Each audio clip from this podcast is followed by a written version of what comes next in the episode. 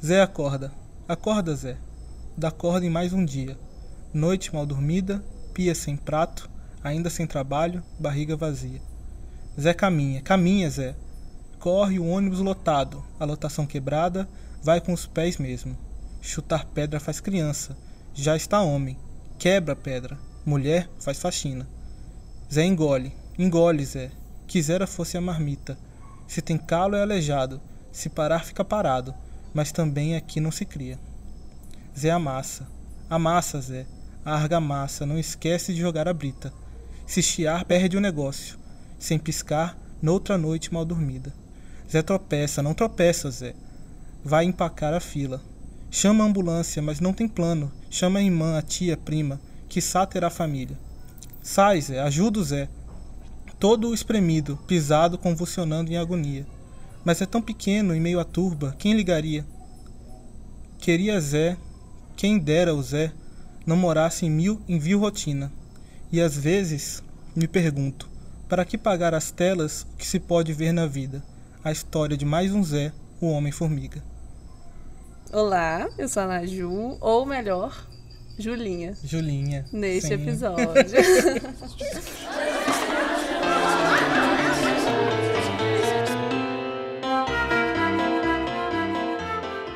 então, estou aqui com o Diego, Diego Ferreira, Diego, Diego Gonçalves Ferreira. Ferreira. Vários nomes. Ou Diego Nuda. É. Ou Nudinha. Ou, ou no Dex. Mais um Diego no Instagram. Mais um Diego no Instagram. Já começou a divulgação, né? É, tá, tá vários, vários. Quem não ficar até o final, aí eu tô brincando. já tá aí, já vai garantir os seguidores. É... Ou não. eu vai seguir esse porra. Não, que horror. O povo, o povo falaram no, no Acho que o Thales comentou, ele falou assim, ah, já quero ser amigo do Léo, porque não sei o que tá. Com certeza vai surgir umas, uma galerinha falando, ai, o Diego. Com certeza. Cara. Tenho certeza que vai aparecer galerinhas falando assim, ai, eu quero ser amiga do Nuda. Nura. Nura. então, estou aqui com o Diego, um dos meus melhores amigos, uma das pessoas mais importantes da minha vida. Até comentei de você no último episódio com o Léo. Hum, você ouviu? Ainda não. Tem que ouvir, tem que ouvir. É porque a gente tava falando de. A gente falou muito de amizade, né? Uhum. E aí eu comentei de você. Falei que você foi meu primeiro, tipo, amigo, por assim dizer, né? Porque eu sempre tive só colegas conhecidos. Nunca foi uma coisa assim. Tive, né, amigos, claro, no sentido de falar, ah, tal, tá, fulano é meu amigo. Uhum. Mas assim, a primeira pessoa que eu senti que, que tinha essa conexão, que tinha essa coisa do companheirismo, de estar tá junto, de poder contar foi você na minha vida. É, então, assim, eu é, só, só chamo gente que vai me fazer chorar, né? Na, na, na, nos episódios, que eu sou assim, fazer o quê?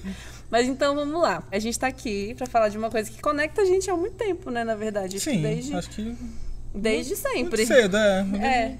A gente se, conhe se conheceu, na verdade, em 2000 e... Nossa, conhecemos, conhecemos. Em 2000 e terceira série, né? 2005. 2005, acho que foi. Foi quando eu cheguei aqui. É. A gente se conheceu, né? Mas é. houve uma resistência. Conta aí a história da, da nossa linda amizade. Não, não, não teve linda amizade. Na verdade, eu me odiava sem motivo algum. e eu, tipo assim, querendo amigos, né? Pessoal de fora, tal, estrangeiro. E estrangeiro. Aí, Piranga que, estrangeiro. E aí, querendo amigos tal. E aí, enfim, desprezado por todos, querido por alguns. Eu lembro que tinha uma comunidade no Orkut. O Nuda é meu amigo. O Nuda é meu amigo. Você participava? Participava, mas eu já, já era. Já, já te suportava. Eu acho que não. Participava. Porque na quarta série que fizeram essa, essa. Então, mas eu não gostava de você só na terceira. A partir da quarta foi de ah, boa. A tem certeza? O oh, que que eu me lembro, né? Faz uhum. muito tempo. Na terceira série, por algum motivo, eu não gostava de você mesmo. Eu não sei porquê. Eu não sei explicar. Nada, nada tinha sido falado. Estrangeiro. Falava paulista. paulista. E aí, galera? Mentira, não, não vim de São Paulo, gente. É, tu é de Brasília, no Eu caso, sou de Brasília. Um lugar com sotaque super neutro, assim, no sentido de... É, porque o povo vem todo, gente de todo lugar, é. em Brasília. Quem tipo tem sotaque é o povo de Goiás, mas... É, sim, exato.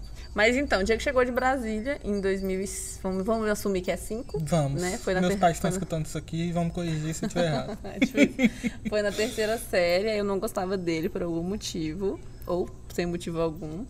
E aí, Aí, a partir da quarta e quinta série, a gente foi ficando normal, tipo, uhum. né? Conhecidos, colegas da, da escola. Ah, vou ter que atuar esse cara aqui, né? Vamos lá, Sim. vamos fazer uma amizade.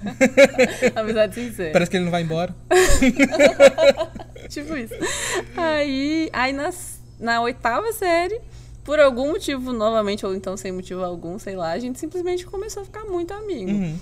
E começou a bater vários papos na, na aula, fora dela, tipo assim, uhum, sempre. Desculpa, professores. é, conversinha paralela. E eu lembro que, que desde o início a gente tinha essa certa conexão com a escrita, né? Sim. Então, spoiler, o tema é escrita, o tema de hoje, ainda não tem um título para ele, mas vem aí também. E eu lembro que a gente falava de várias coisas, tipo de, de mundo, de vida. A gente era muito, a gente era meio a gente se julgava realista, mas eu acho que a gente era meio pessimista na, na época, assim, é, talvez. Né? Aquele né? dilema.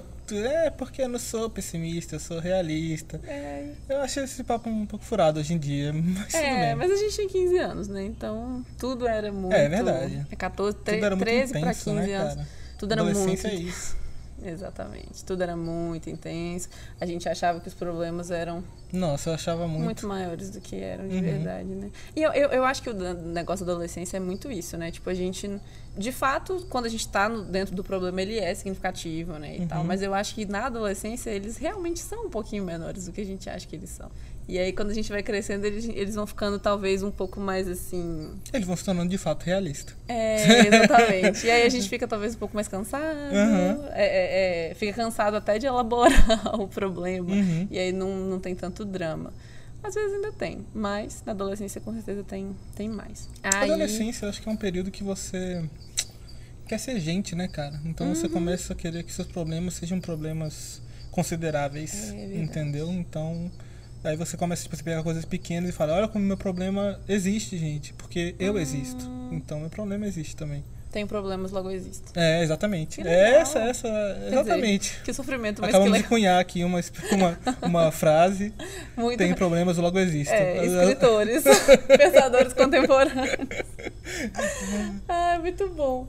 Pois é, e aí a gente sempre escrevendo também, a gente jogava vôlei, a gente foi se aproximando por vários motivos, mas uhum. a escrita é sempre muito presente. E aí eu lembro até que foi da oitava série pro primeiro ano, que eu acho que foi quando a gente ficou mais amigo mesmo, que eu lembro que no primeiro ano a gente sentava muito em dupla, tipo, para fazer trabalho uhum. e tal. E aí a gente terminava o trabalho antes e ficava divagando sobre várias coisas. Uhum. Ou esquecia o livro propositalmente, né? Pra sentar junto. é, sim. Ah, esqueci. Uh, caramba, o livro tá na mochila, né? Ai, Ai Poxa, professor, vou ter que sentar com meu amigo.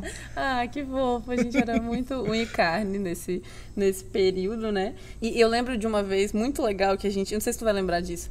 A gente tava na aula, acho que a gente tinha terminado a atividade. E aí todo mundo tava. Acho que todo mundo tava em dupla nessa.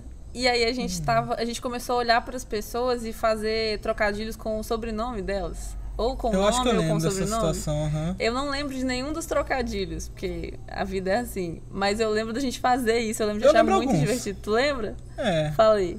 Tem a Georgia Flores, né? Que estava é, com a gente. Sim. Palha Flores. Então, tipo assim, tá é. tá pedindo um trocadilho. Credo, que horror. Olha, a Georgia é famosa agora no, no é Instagram. É verdade, né? Desculpa, Georgia. você... Foi só um dia. É, Georgia, se você estiver escrevendo, é, ouvindo isso, a gente sempre gostou muito de você, mas seu, seu nome tinha pedir esse trocadilho. Pedia, pedia. É. Eu acho que até ela usa isso, ela usa é, o Segui, não é o Seguimores, é o Seguiflores. É, exatamente. ah, muito bom. Mas então a gente fazia, eu lembro muito desse, desse episódio aí que a gente sentou e ficou mexendo com o nome da galera, não no sentido de de, de, Bullying, de zoar né? ninguém. Uhum. E até porque ficou só entre a gente. A gente não ficou. Não Era espalhou. um exercício de criatividade. Era um exercício de criatividade, exatamente. E foi muito divertido. E aí, entre outras coisas que a gente fazia, eu lembro também de uma vez que você ia muito lá em casa, a gente ficava na frente, uhum. na rede, né? Ou então sentado na, na, cadeira. Eu tô no Pará, inclusive, gente, pra quem não sabe, né? Eu já falei em alguns episódios aí que eu sou daqui. E aí tô morando aqui por, por tipo, dois meses, nesse, nesse fim de ano. É, e, e aí aqui o povo fala, no Pará todo mundo tem uma ilha e uma rede.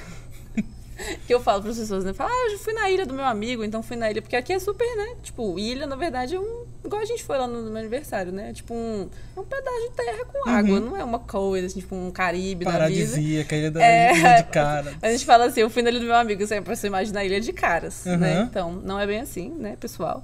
Mas algumas são. As que a gente vai, geralmente, são mais de boa. E rede também. Então, na varanda de casa tem vários, vários armadores de rede. Aí ficava eu numa rede, Diego em outra, a gente ficava balançando, conversando. E falando sobre a vida. Sobre várias coisas. E aí, aí depois que a gente conversava horrores, a gente ia jogar vôlei.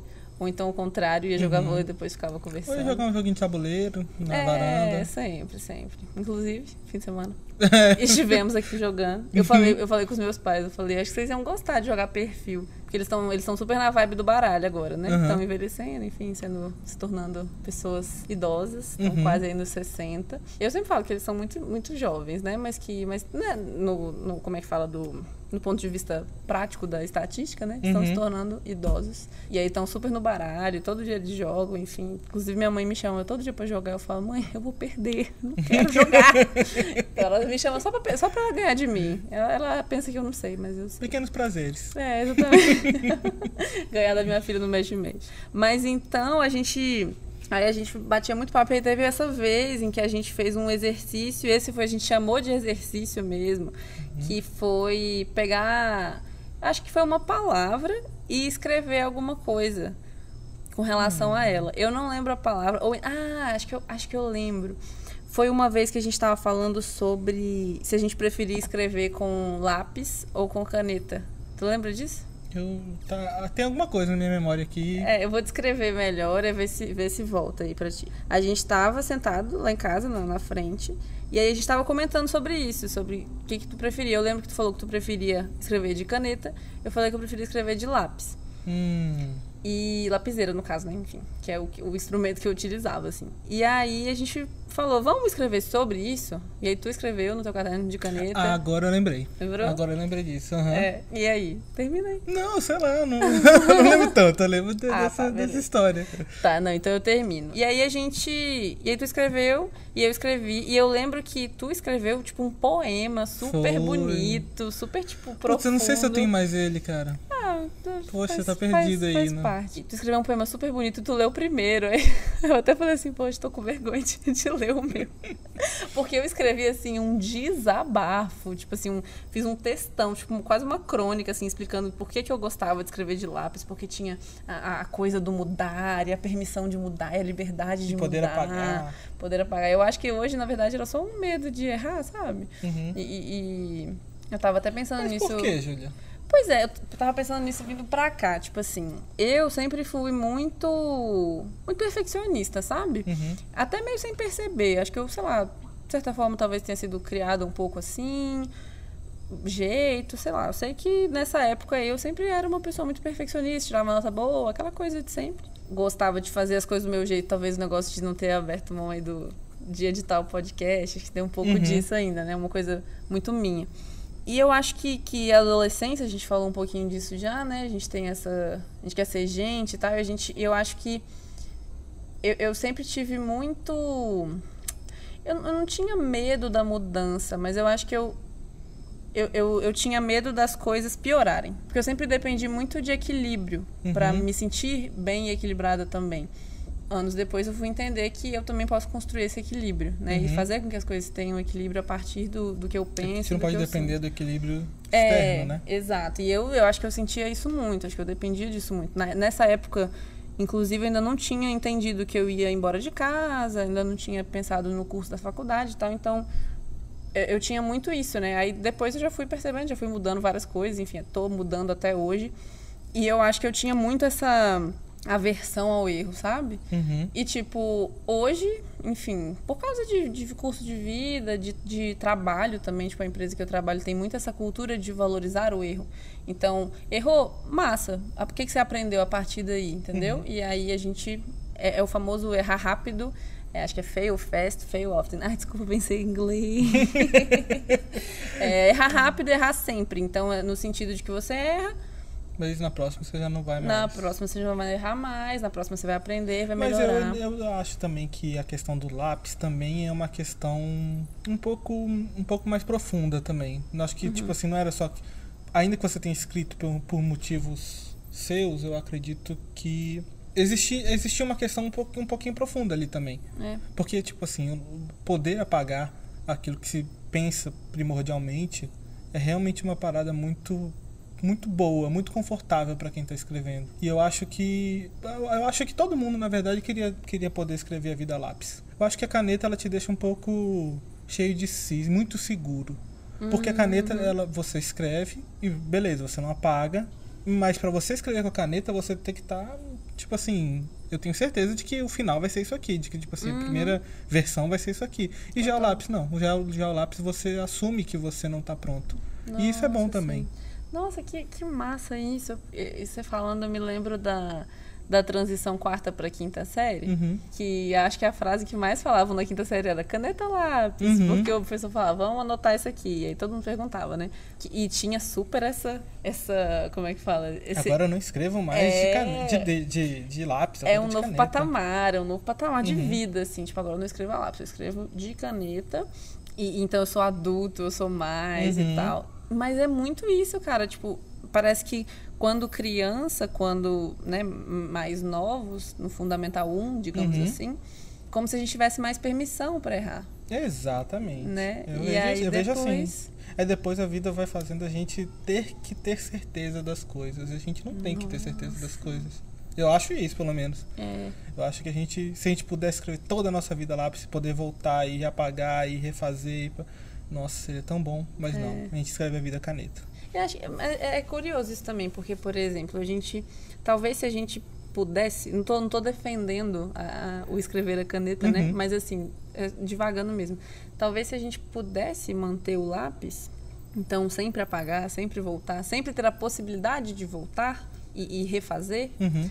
talvez a gente não fizesse as coisas que a gente fez. Tipo assim, por exemplo, talvez a, a, a necessidade de tomar uma decisão e de, e de, sei lá, ser grande, ou, ou, entre aspas, né? Porque eu fiz aqui o, o, sinal das aspas, as pessoas não estão nos vendo, então ser grande, entre aspas. Talvez a, a necessidade de, de, tomar, de tomar uma decisão, a necessidade de ter uma certeza. Uhum talvez seja justamente o que nos ajuda, de certa forma, a crescer também. É, é né? porque, de, de, certa forma, você quando você escreve a caneta, é uma parada que vai ficar e que você aprende com aquilo também. Tipo assim, uhum. a parada de você apagar pode ser prejudicial porque você acaba tornando as coisas que você já fez, o que você já escreveu, coisas meio que irrisórias, tipo assim, banais. é banais, você banaliza o que você escreveu. É. Já a caneta não, mas eu acredito que a escrita se tornaria mais prazerosa. Uhum. Se você pudesse ter a oportunidade de voltar e reescrever, ou, reescrever, ou escrever melhor, porque às vezes a gente fala assim, é. ah, ah, vou apagar, fazer tudo de novo. Não é essa a questão, a questão é fazer melhor, tipo assim, levando isso um pouco pra vida. Quantas vezes a gente já não vive, vive um momento, tipo assim, por N adversidade, a gente se sente Hum, parece que a gente não curtiu 100%, sabe? Uhum. E depois, poxa, como seria massa se tu pudesse voltar e reescrever e tipo fazer de uma forma melhor do que aquilo, do que, do que aquilo que foi feito. Acho é. que seria bem interessante. É. Ou então olhar e não querer reescrever. Simplesmente por poder. Aí já é uma parada. Aí é um level hard que não necessariamente. É um level hard teria. e eu acho que, tipo assim, você apagar. Você tem que ter. É, é aí tem a, a, o problema do lápis, né? Porque você apaga um pouco da sua história, né? Uhum. Que você se tornou hoje. É lavar o All-Star. Isso é uma frase? Sabe quando. Porque falam que o All-Star sujo, que não, você não pode lavar um All-Star porque você apaga as memórias dele. Puta que pariu. Tu não sabe isso? Não. não sabe essa. Porque eu nunca usei All-Star. Ah, fala sério. Isso, isso é um trauma. Por quê? É. Porque eu sempre fui uma pessoa gordinha, né? Ah, mas. mas... Eu repara que você nunca tinha usado All-Star. E aí, o All-Star, eu sempre achei que ele afunilava o corpo e eu ficava parecendo um funil de fato. Ô, amigo, que coisa. eu não cozinhei Star porque eu acho Nossa, que não combinava. Eu amo. Ah, deixa eu comprar um Star Aquelas.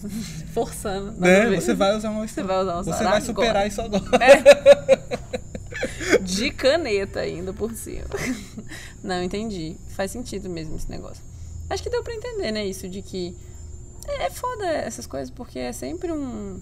Acho que, que pensar sobre a vida, pensar sobre o passado, sobre a adolescência, sobre a nossa história, é muito vários e sis, né? Uhum. E se tivesse acontecido isso e tal. Só que a verdade é que agora não tem jeito, né? A vida foi escrita a caneta. Isso é, isso é muito doido, assim. Mas com relação à escrita em si, acho super legal. Realmente, eu continuo preferindo a lápis, mas hoje eu acabo usando mais caneta pela. pela como é que fala? Pelo pela comodidade, sei lá, acho que eu acostumei, né? uhum. né? Então, faculdade, essas coisas. Eu lembro que a gente tinha super a coisa do material escolar, né, na escola, e aí faculdade eu ia com, sei lá, usei a mesma, o mesmo estojo a faculdade inteira, uhum. e o estojo tinha, tipo assim, quatro canetas e só. É uma coisa que, agora falando com você sobre isso, é uma coisa que eu refleti. Eu sempre uso caneta, refleti não, que eu me lembrei de um sentimento. Uhum. Eu sempre uso caneta, mas sempre quando eu erro com a caneta, eu me arrependo de não estar usando lápis. Não. Tipo assim, eu fico, caramba, por que, que eu não tô usando lápis? Porque, porra, eu podia só apagar isso aqui e ser mais fácil. Aí é. usa corretivo e fica aquela marca de corretivo escrota no caderno. Tu usa corretivo? Uso. Ah, tá. Mas hoje eu uso aquele de fita. Ah, tá. Que ele deixa é menos. É, ele é mais discreto. Deixa menos, menos mago. É, porque o outro fica um bolão no teu caderno, fica cheio de. Nossa, é uma baixaria. Aí, aí, não, aí não seca, aí tu baixaria. Essa foi a palavra mais bem definida. O caderno ficava baixaria, cheio de corretivo. Ai, é muito isso mesmo. Nossa, eu, eu, eu abdiquei do, do corretivo, que eu tinha preguiça de uhum. passar. Eu até tinha aquele em caneta também, mas aí eu passei a só riscar, tipo, ou riscar, ou então. É, às vezes, às, um vezes assim. às vezes na faculdade, que tinha que escrever com mais agilidade, eu fazia isso. Tipo assim, eu fazia um parênteses e riscava. Ah, tá. Aprendi, me preparando para o Enem, que não precisa do parênteses do risco. É mesmo? Só o risco. Mentira. É sério. Nossa, fui enganado. Eu não lembro agora por quê, mas eu acho que é porque o risco literalmente risca, tipo, joga fora. Uhum. No parênteses, você destaca uma coisa. Então você está destacando o seu erro. Acho que é algo nesse sentido. Hum. Mas eu acho que não é nada que tire pontos na redação do Enem. É. Nem nada, mas é, fica aí a Graças dica. a Deus não errei na minha última redação do Enem, no meu último Enem que eu fiz, então tá tudo bem. É, então. Acho que eu errei, eu só risquei. E uhum. tirei uma nota boa. É, então, então tá bom. Tá tudo ótimo. bem. É. Mas foi, eu fui abdicando disso, assim, e fui ficando com preguiça de várias coisas. Na faculdade também eu é, chego um ponto na faculdade de comunicação que eu acho que tá todo mundo tão cansado e tão, tipo assim, ah, daqui eu vou pro estágio, vou para ali. E, e, as aulas vão ficando muito mais práticas do que só teóricas, tipo, teorias da comunicação, que você tem que anotar uhum. mesmo. Então, chega um ponto que você para de usar caderno, chega um ponto que você para de usar caneta. Eu acho que, eu acho que isso é uma história da faculdade, cara. Porque é, na minha também. Mundo, né? Tipo assim, não é que, pelo menos na minha, é, pra quem não sabe, eu me formei em engenharia civil. É, acho que, tipo assim, isso é uma parada do curso, porque na minha, cara, eu fui pra primeira aula todo paramentado, hum, todo. Quase cheio, com um capacete no quase engenheiro com já. um capacete pra assistir uma aula. E aí, cara, foi passando o curso, tipo assim, você vai. Tipo assim, não sei, acho que você vai, você vai vendo outros, outros significados, assim, né? Uhum. Na, na parada do estudar, sabe? Tu, é. tu vê que, que, que, estudar não é tanto as ferramentas, é mais tu, teu, uhum. tuas ideias, né? Tipo assim, é. é um estado de espírito o estudo, vamos dizer assim. E, a, e o, a, ao agregar o conhecimento, a gente consegue, parece que. Como é que chama isso? É tipo assim: quanto mais eu tenho conhecimento, mais fácil fica de adquirir mais conhecimento uhum. sobre o assunto. Sim. Porque eu vou agregando, né? Então eu vou combinando tudo e vai gerando novas ideias, enfim. Então perde um pouco essa necessidade de anotar e de não perder uhum. nada, né? Porque anotar é muito sobre não perder nada, né? Uhum. Inclusive, eu, eu tava lendo um livrinho e de dicas de como viver, assim, tipo uma o livro chama Vida é Bela, ele é bem legalzinho. E, e uma das dicas era anote suas ideias, uhum. não deixe elas passar, porque a gente tem ideias ótimas e a gente fala assim, ah, eu não vou esquecer. É, eu faço muito isso. Aí tem que anotar, tem que anotar. Só uma observação ah. para quem estudou comigo, talvez fala assim, meu Deus, o dia que tá falando que não levava mais material é porque eu ainda tinha muito material, tipo assim, ainda levava muito material. Uhum. Só que comparado ao início do curso, ah, claro. eu levava sim, muito sim. pouco. É. Tipo assim, início do curso eu ia muito cheio de onda. Mas depois, só o estojo, muito só bem equipado, normal. mas tá tudo bem. Só o, o, normal, né? É, então, na minha faculdade, a gente começou, tipo, o normal, tipo, estojo, caderno, etc. E na, no final, quando ia, o povo, né? Uhum. ia, tipo assim, ficava só com o celular. Inclusive, isso é uma coisa curiosa. Eu nem sei se eu já falei sobre isso em algum episódio, mas eu acho que não que foi a vez que eu percebi que eu era do digital já, assim. Tipo, uhum. porque eu sempre que eu ia falar que eu ia escrever alguma coisa, eu fazia com o sinal na mão de assinando com a mão, né? De usando como se eu estivesse usando uma caneta, um lápis, uhum. qualquer coisa para escrever, de fato, redigir, né, a mão. E aí teve uma vez que eu fui falar assim, ah, porque eu vou escrever. E aí eu fiz o sinal de teclado. Uhum. Tipo assim, eu fiz com as duas mãos, é como se eu estivesse utilizando um teclado de PC, porque eu estava muito acostumada já com, enfim, trabalho, vida. E eu achei isso muito doido, sabe? Tipo assim, foi completamente inconsciente. Uhum. E aí quando eu vi, eu falei, tô escrevendo, tô digitando, né? Já Qual era, que... já, já, é. já tá no, no, no, novo milênio. É isso que a gente ainda faz com teclado, mas se a gente for pegar, sei lá, criança, adolescente, já vai fazer o sinalzinho do, do celular, Será? Né? Não tem tanto contato. Eu acho que vai. Tem até um vídeo que o pessoal faz, um, tipo uma trend dessas, assim, de, uhum. de rede social que é, perguntaram assim, filma as crianças falando assim, ah, faz o sinal de telefone. E aí antigamente a gente fazia o hang loose, né? E colocava assim na, na, no, na orelha né? e na boca, uhum. como, fazendo o, o sinal de como se fosse um telefone de fio. Ou até o sem fio, né, na época, enfim. E aí hoje as crianças fazem assim. É uma, Mentira, tipo é, uma caixinha. O sinal de segurando um celular. Que estranho. É, a gente, e aí é muito isso, né? Tipo, a gente acha estranho, só que eles não conheceram esse telefone é. do Hang Loose. Eles Disquete, mano pô. Então, tipo assim, e eu, acho que isso tem uma coisa também nessa, nesse, nesse ponto de gerações e envelhecer e, e, e tempo, que as pessoas acham sempre que o tempo delas é o melhor. Ah, no meu tempo Nossa, era muito sim. melhor. No meu tempo que era música. Uhum. No meu tempo que era isso, que era aquilo. E hoje é tipo assim, não. E a coisa que eu mais escuto é isso, assim, em vários lugares, em vários ambientes. E uma das coisas mais interessantes que eu, que eu percebi quando eu, eu vi. Eu nunca sei minhas referências, só sei que elas chegam uhum. e eu, uhum. né? Eu sempre esqueço de onde, assim. Mas alguém falou sobre isso, sobre como que não era melhor, só era diferente. E essa parada do meu tempo é muito pesada, né, mano? É. Teu tempo não acabou, pô. Tipo é, assim. Exato, seu tempo é agora. É, né? tipo, meu tempo era melhor, tipo. Primeiro tu desvaloriza o outro e tu se desvaloriza, nisso também, porque é. tu tá vivendo agora. Você tira o seu tempo e ao mesmo tempo você é, é, muito bizarro. Ao mesmo tempo que você se desvaloriza, você se vangloria de uma coisa que não tem por que se vangloriar, né? uhum. né? Porque o tempo é de todo mundo. Tipo assim, o tempo é da, sei lá, do universo. A gente tá aqui por um espaço super finito e, e muito curto, né? Inclusive, comparado aí com o resto da, das coisas da própria Terra e tal. Mas enfim, isso é outro.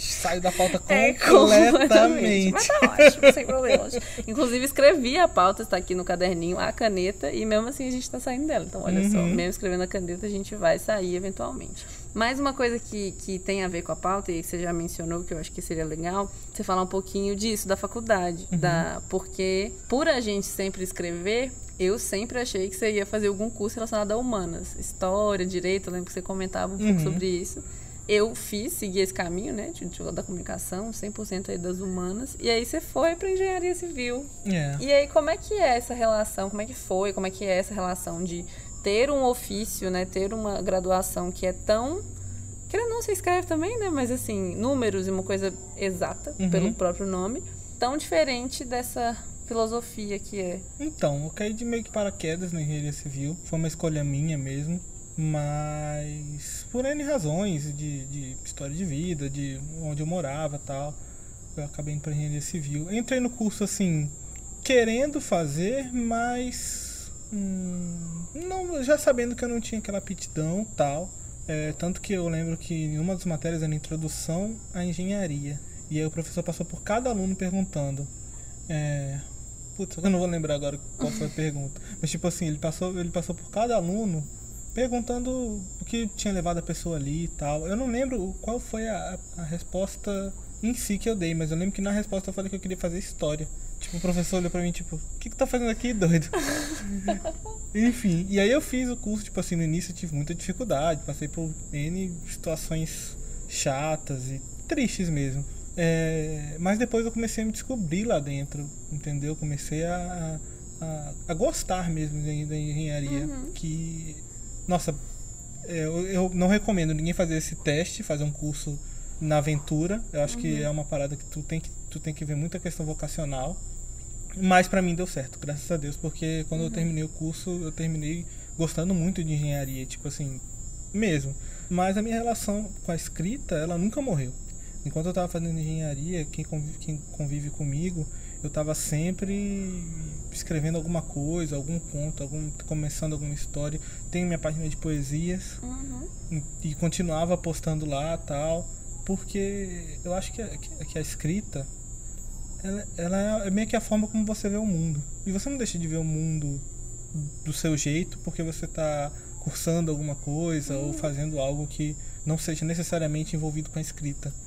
E é isso. Legal demais.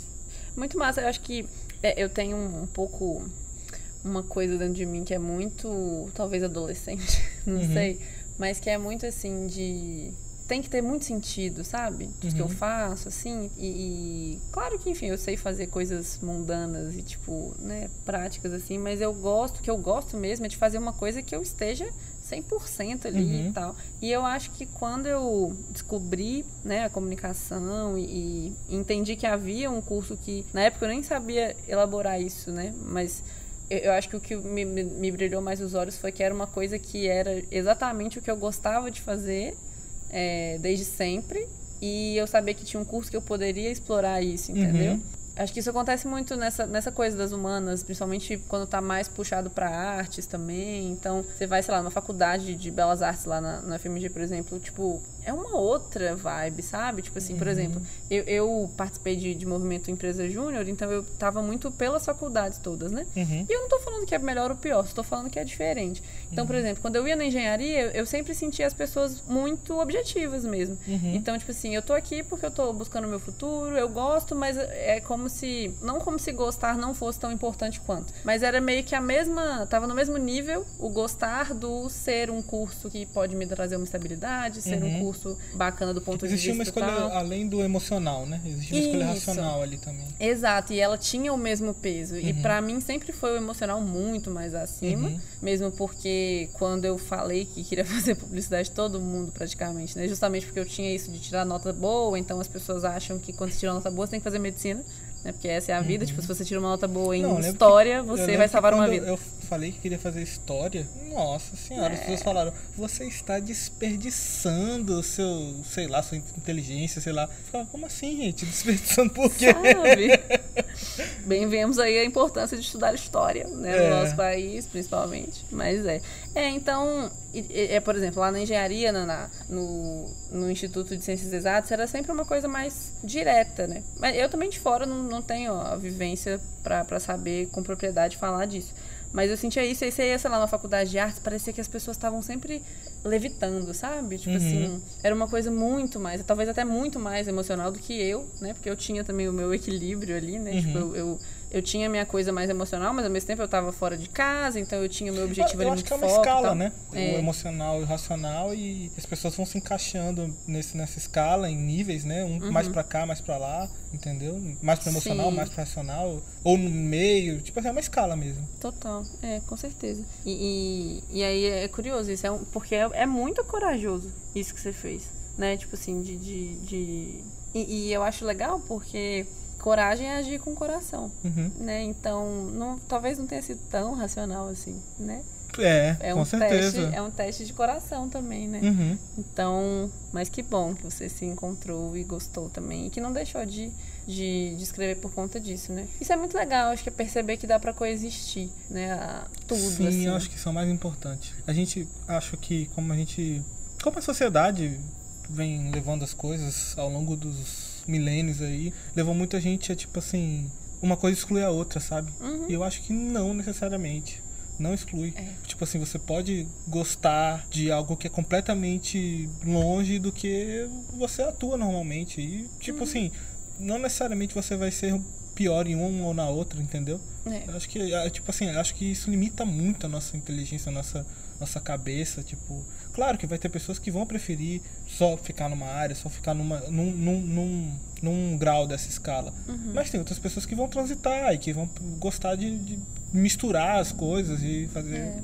obras diferentes. Eu acho muito legal isso. Eu acho que isso, para que se, eu, se você que está me escutando, sei lá, alguém que estiver me escutando, tiver em dúvida quanto a isso, eu gosto daquilo, mas eu também gosto da, de outra coisa e que são muito, muito distantes, cara, você não tem que ficar com medo, você tem que ir mesmo, porque faz parte. Faz parte do desenvolvimento a gente misturar conhecimento. A gente misturar Total. habilidades. Essa bricolagem mesmo de, de expertises e de técnicas uhum. e de sentimentos também. É muito isso, o vestibular, o sistema educacional, não só brasileiro, né, mas mundial, mas principalmente aqui, que eu acho que no Brasil tem poucas alternativas, pelo menos poucas, poucas alternativas acessíveis uhum. à, à, à educação tradicional, mata total isso, né? Tipo assim, essa criatividade, esse, essa coragem de ousar, essa uhum. coragem de, de fazer algo porque eu gosto e não só porque meus pais vão gostar ou então porque acham que é o melhor para mim. Uhum. É, é isso, não é porque eu tirei uma nota boa numa prova em que eu posso literalmente ter passado só duas horas decorando o assunto uhum. ou colado, enfim que eu vou ser uma profissional que salva vidas, que entendeu? Uhum. Tipo, que é, é, muito isso, né? É tipo, faça medicina, porque se você é inteligente. É. Não desperdice, né? Entre é... aspas. Estou fazendo aspas aqui. não desperdice o seu, a sua inteligência. A sua inteligência. E é isso, o que que, o que que fazem com a inteligência, né? Inteligência eu acho uma palavra A gente está matando a criatividade. É nossa, Isso é verdade. Muito, muito. Eu acho que escola faz isso demais. Acho que, to, acho que as instituições, de maneira geral, uhum. fazem isso muito. Bem aqui, é, falando. É, e tal, botar, tacar fogo nas coisas. Mas, assim, eu acho que as instituições matam demais a criatividade. Muito mesmo. E tem, tem vários estudos já sobre isso, tem vários, enfim.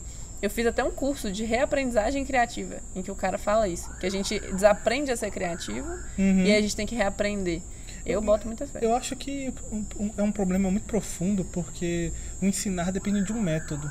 Uhum. E quando você coloca um método, você cria uma caixinha. É. E a caixinha pode não caber certas pessoas, entendeu? Sim, certas total. mentes, certas inspirações, entendeu? Uhum. Mas como ensinar sem método? Aí eu deixo pra galera da pedagogia discutir sobre isso. É. Mas eu acho interessante essa é. questão. Inclusive, é, é muito doido, assim, porque eu tô na minha, no meu trabalho hoje, o meu desafio é justamente educar. Uhum. E eu não sou pedagoga, né? Eu uhum. sou publicitária e marqueteira e gosto de falar e de escrever. Uhum. Mas eu tenho muita coisa para aprender ainda, sabe? Nesse sentido. E é muito doido isso de aprender para educar. Uhum. Mas enfim, isso é outro também outra, outra coisa. Só dar o falar também que a gente está aqui, na, a gente está no quintal do Diego, né? Onde a gente já passou vários réveillons, né? Uhum. Juntos, vários fins de semana aí jogando, batendo papo. E aí a gente está acompanhado aqui de cigarras. Cigarras. De algumas motos. Motos passando ao fundo, passarinhos. É, um pouco de vento, talvez, enfim. Eu estava comentando com, com, com o Diego mais cedo, assim, que que eu gosto de dessa que eu tô gostando disso também de fazer com outras pessoas e, e não só com outras pessoas mas até nos momentos que a gente estiver sozinha no, no podcast de não ficar uma coisa muito estúdio porque sei lá eu acho que se a ideia é falar de voz e a ideia é falar de disso né que a gente tem aqui dentro da gente eu acho que a nossa voz ela nunca tá isolada né acho que ela tá sempre sendo marcada por outras coisas, por outras formas de colocar a voz por outras pessoas também, por outros ambientes e elementos. Então, só para dar essa ambiência aqui para vocês, né, de que a gente uhum. está aqui no, no, no, quintal e que alguns sons aí vão se, se juntar, se misturar com, com a, nossa, nossa voz. voz. Exatamente. Uhum. Igual as expertises todas aí que a gente está sugerindo que todo mundo misture também, uhum. né? Vamos ver o que mais. Acho que dá pra falar um pouquinho disso do, do, do, hobby versus profissão também na escrita, né? Porque assim, quero ser escritor no Brasil. What? É. É um sonho, né? É o meu sonho. Um dia talvez eu consiga publicar, assim. Hoje eu tenho um conto publicado, tenho minha página de poesias, mas tô aí tentando, lendo muito sobre o roteiro e, e aprendendo sempre, porque é, é, o que você disse, é o que me tornou, se tornou meu hobby, não necessariamente a profissão, então uhum. não é o que eu, que eu trabalho, assim, não é o que eu, é, digamos que tento viver disso ainda, uhum. de repente, pode ser que venha a ser algo que eu viva disso, né? Mas no uhum. momento não. E eu acho que isso não impede também, né? De você exercer seu trabalho, exercer uma, uma coisa muito diferente. É o que a gente estava é. falando da escala. Uhum. Tem isso, essas profissões também de de humanas, né? Tem muito isso, né? Você só escreve ou você trabalha? É. Você só desenha ou você trabalha? Uhum. Isso, a gente tem isso demais em design, enfim, a galera sempre sofre com isso, assim. No meu caso é 100% hobby, apesar de eu trabalhar. Só que, tipo assim, eu acho que tem as diferenças, né? De escritor para autor, para redator, para uhum. copywriter, agora que tem essa nova modalidade aí, que basicamente é um redator de digital e e marketing de conteúdo, assim, coisas relacionadas muito focadas em marketing, né? E aí eu acho que é, é uma coragem, né? Você falar, eu sou escritor, né? É. Tipo, é um. Tipo, quando que você é escritor? Quando você publica? Ou quando você. Boa que que pergunta. Acha? Eu acho que. É, é, é, é mais uma questão de autoaceitação. Você precisa hum. aceitar que você faz aquilo com certa frequência, que você faz aquilo para si principalmente. Tipo assim, uhum. escrever para outras outras outras pessoas, sei lá, também te torna escritor. Mas acho que principalmente para si, uhum. porque é cada vez mais raro as pessoas cultivarem o hábito da leitura. Tipo assim, pelo menos eu sinto isso. As pessoas não. É muito difícil as pessoas lerem uma pessoa iniciante, ou. É. Entendeu? Então se você não, não, não, não se. Não fizer aquilo para si, talvez você, você não, não, não seja um escritor, entendeu? Porque, tipo assim, uhum. você precisa ter um pouco de, de você, porque às vezes você vai estar falando sozinho. E aí, se você não está falando consigo mesmo, você está falando com quem? Nossa, total. É muito isso. Eu tô achando massa porque eu escrevi sobre isso. O que eu te falei, que tá uhum. tá aqui, eu queria até ler, mas aí deixa pro final, uhum. que eu queria ler. É todo, tem tudo a ver com isso. Uhum. Vocês vão ver em breve. Ouvir, no caso. Ai, que legal, que, que massa isso. tá, tá tudo tão conectado. Olha aí, não tem como não ser emotiva, emocional nessa, nessa vida. Eu, eu, sou, eu percebo essas coisas fico assim, ah, que lindo. Fica tudo com chorar. Mas enfim. Gostavas de português? Língua portuguesa, gramática, essas coisas? Hum, gostava, mas eu, eu, tenho que dizer que eu, eu por exemplo, em prova, cara, nossa, era muito, era muito tiete, cara, muito, tipo assim, eu marcava os textos na prova que eu mais gostava. Carlos Drummond de Andrade, eu falava, nossa, esse te... eu comentava na prova, não sei porquê, não era para uhum. ninguém, ninguém ia ler aquilo, Ai, era um sim. simulado que só eu ia ler, mas eu comentava, meu Deus, que texto foda, e tipo, e para ser sincero, as provas de, de português, normalmente quando eu tinha interpretação, interpre... interpretação de textos poéticos, de textos que falavam mais sobre sentimento, né, uma linguagem mais emotiva, nossa, eu passava, eu reli os textos no meio da prova, entendeu? Tipo assim, porque eu gostava muito. E tipo assim, é muito estranho pra uma pessoa jovem assim, que ah, só quero passar, mas tipo assim, eu lembro que num simulado no colégio que eu fiz no segundo ano, a prova tava maravilhosa, era só texto de tipo assim, de autor muito bom e tipo, nossa, eu queria ter essa prova né? comigo ainda. então minha relação com o português foi muito baseada nisso, era, mas era muito mais emocional do que técnica. Então, assim, gramática, Entendi. essas paradas sim, sim, sinta, sim, sintaxe. Morfologia e Morfologia, sintaxe. sintaxe era. Nossa, eu não era muito bom. Não gostava, não. Gostava mais uhum. da parte da literatura. Era uhum. essa parte que mais me apaixonava. E quando no ensino médio a gente começa a ter literatura, de fato, né? Como uma uhum. matéria, aí pronto. Aí tem textos que eu trago até hoje, tipo assim, no, que eu vi no meu ensino médio, que eu trago até hoje com muito carinho, como o Morte e Vida Severina, que eu te falei uhum. esses dias. É. Que é um. Enfim, se você ainda não leu, se você não conhece, você. É, nosso ouvinte, é. eu te recomendo muito que você leia, porque é um poema sensacional, sensacional. Morte e Vida Severina de João Cabral de Melo Neto. Sim, exatamente. Super, super, super texto, super poema, coisa mais linda do mundo mesmo. É, então é a prova de que para você escrever, ser escritor ou escrever, a gente ainda não entendeu ainda muito bem qual uhum. é o termo que chama. Eu não sei, eu tô, eu, é, uma, é uma coisa que ainda é um impasse para mim. Eu não sei se eu consigo me denominar como escritor é algo que é. acho que ainda estou nessa, nessa, nessa, jornada hum? de autoaceitação, que é o que eu falei, né? Que é uhum. é auto, autoconhecimento de. Eu escrevo para mim? Será? Eu acho que um escritor. Eu falo, meu amigo Diego, ele é escritor. É, então beleza. Mas esse é, é, a minha percepção. É, sim, não, mas é claro. a minha aceitação. Eu ainda não coloquei no meu Instagram na engenheiro civil é. escritor. É. Por exemplo. Não me identifico como. Mas, sim, quem sim. sabe? É, não tem uma instituição que, que, que, diga que você é escritor, né? Exatamente. Né? Então, se você não se autoaceitar e você se intitular daquilo, né?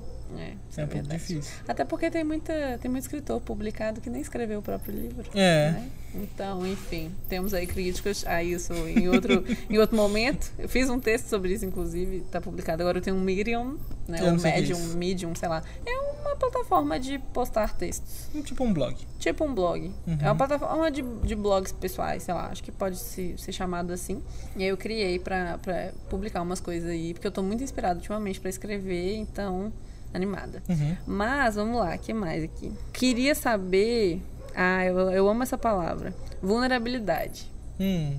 Falar de feedback das pessoas, de crítica. Se você quiser contar a história do, do seu conto publicado. Assim, lidar com a crítica é sempre uma questão muito difícil, porque, tipo assim, quando você publica, é meio que um filho teu que tu tá botando pra galera, entendeu? Você tá, você tá jogando pra, pra, pra, pras pessoas, né? Sobre voz que o diga. Né? Exatamente. Né? Então, tipo assim, eu, eu tenho muito medo. Então, tipo assim, eu fui publicar meu primeiro conto assim abertamente semana passada. E é realmente muito difícil para mim, porque eh, parece que é, se uma pessoa tece uma crítica, vamos dizer, entre aspas, construtiva, show, beleza, vamos uhum. aperfeiçoar. Mas quando a crítica vem com aquele fundo de depreciação, tal, aí você já fica muito mais retraído. Uhum. Porque é como se a pessoa tivesse te criticando algo que é essencial em ti, alguma coisa que, tipo assim, ainda que seja uma ideia, por exemplo, esse meu último conto é sobre ficção científica, você pode julgar que não seja uma coisa tão profunda, mas para todo para toda pessoa que escreve aquilo é profundo. Para toda é. pessoa que escreve aquilo está falando um pouco sobre ela. Ah, mas você falou sobre fantasia, mas você falou sobre Harry Potter. Aquilo fala um pouco sobre a pessoa. Aquilo é. fala um pouco sobre a forma como ela vê o mundo. Uhum. Entendeu? É a nossa perspectiva. E quando alguém critica isso, tipo assim, caramba, tu tá criticando, tipo assim, não construtivamente, claro, né? Mas, tipo assim, tu tá criticando a forma como eu vejo o mundo, tipo assim, tu tá, tu tá deslegitimando, entendeu? Aquilo que é. eu considero como verdade.